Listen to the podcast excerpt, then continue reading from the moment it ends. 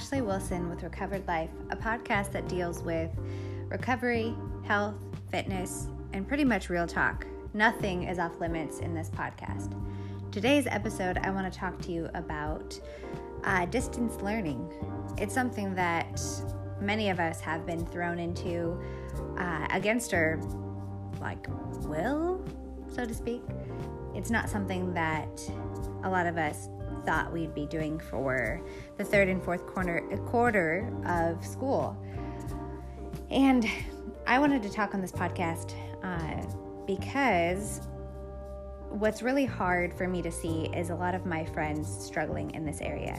I have two kids who are in school, public school.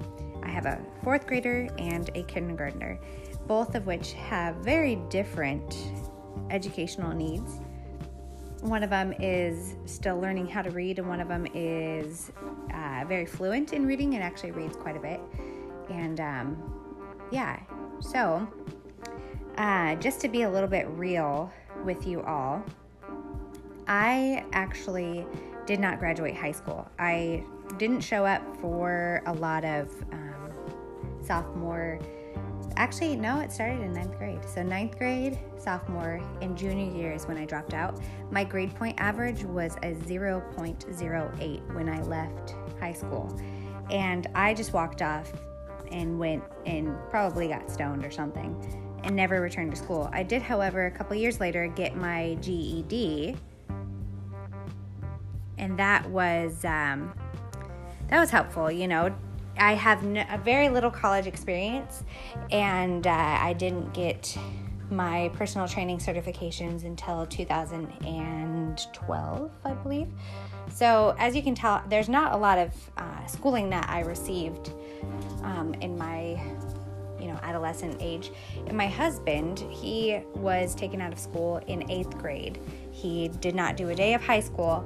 And he got his diploma or his G E D when he was, I believe, twenty-four. And the reason why I'm sharing this with you is if you were to talk with us, you wouldn't think that we did not really have a high school or college education. And uh, so that, why am I sharing this with you?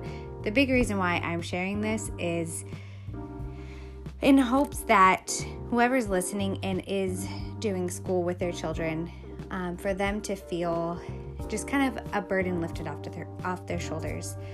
Uh, right now, school is mandatory is not mandatory, and there are a lot of different options that you can do with your kids at home. Um, we are not stopping like education like completely, but we are definitely doing things a little bit differently. Um, there's a lot of high stress in our home, and my main focus is building resilience in myself and in my children. I have three kids, three girls, um, aged almost three, six, and ten. And they each have very different needs.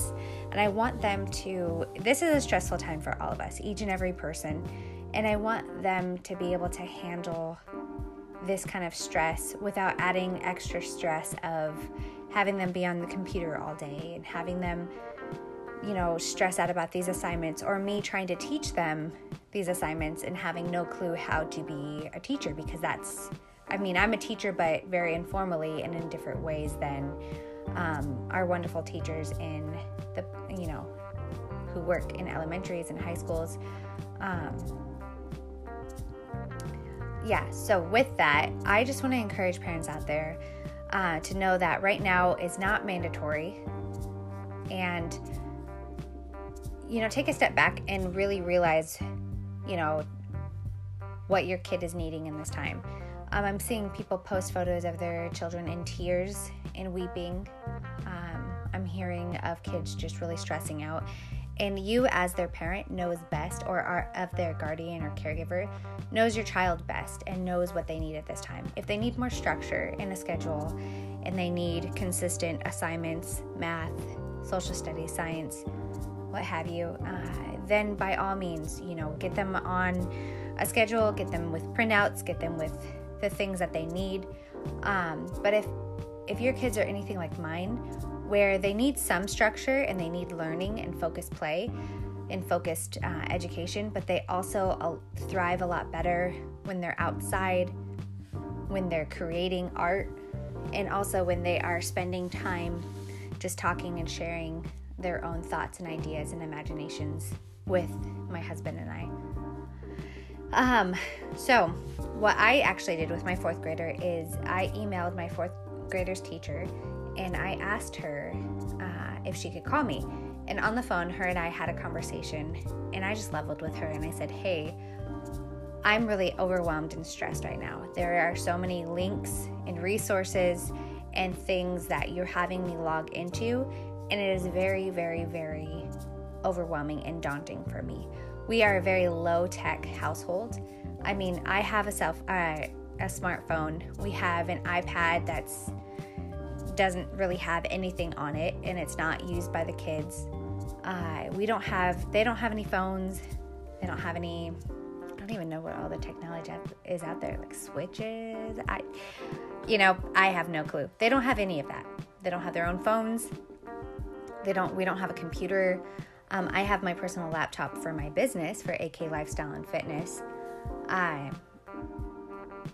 but, so us getting onto tech and for them to use tech, we don't really have a safe system uh, just yet. We don't have, um, yeah, they don't have like free access to it all the time. And we really try to eliminate that tech out of our lives.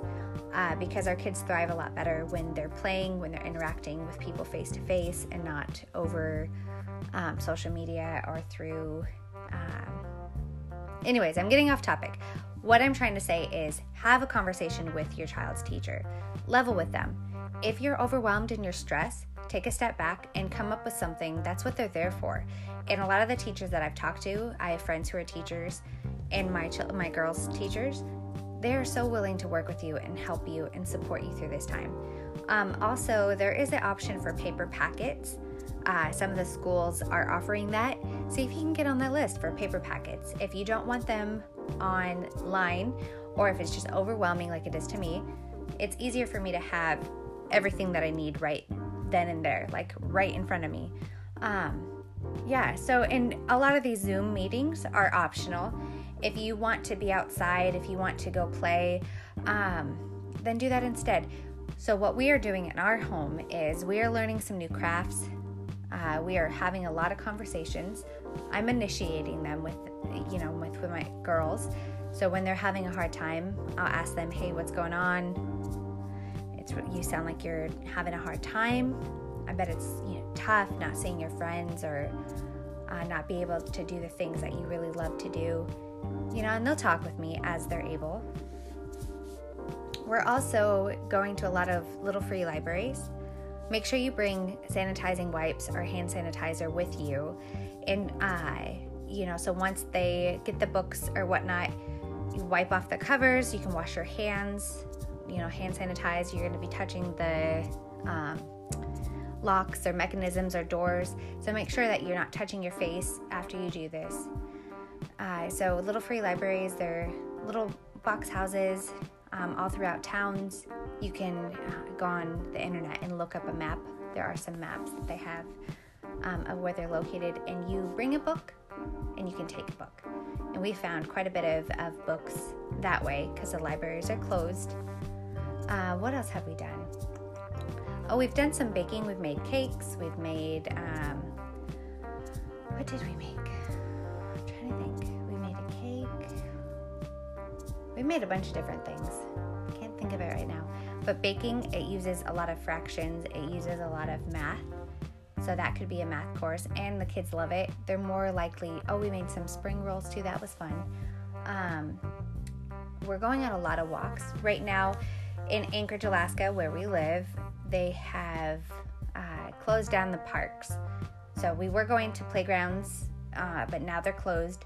But... We went out on a almost four mile walk yesterday on a frozen lake towards a glacier. We were surrounded by mountains. It was like forty-eight degrees outside. And we brought a sled with us uh, so we could pull the kids once they got tired, because they did. Packed a lunch and um, had lunch on a frozen lake surrounded by mountains and glaciers. And it was, it was stunning. It was beautiful. Uh, so those are things that you can do. um, get out, go for walks. We also did a live workout on my Facebook page. My girls, my big girls and I, they helped create it. They helped create a workout, and it was a lot of fun. Um, my ten-year-old is, she had one of her first encounters of delayed onset muscle soreness. So that was kind of like a, oh, I know the feeling, girl. Her legs were so sore. And then after all that walking too. Um, so there's just a lot of things to do. I really just encourage you uh, during this time, you know,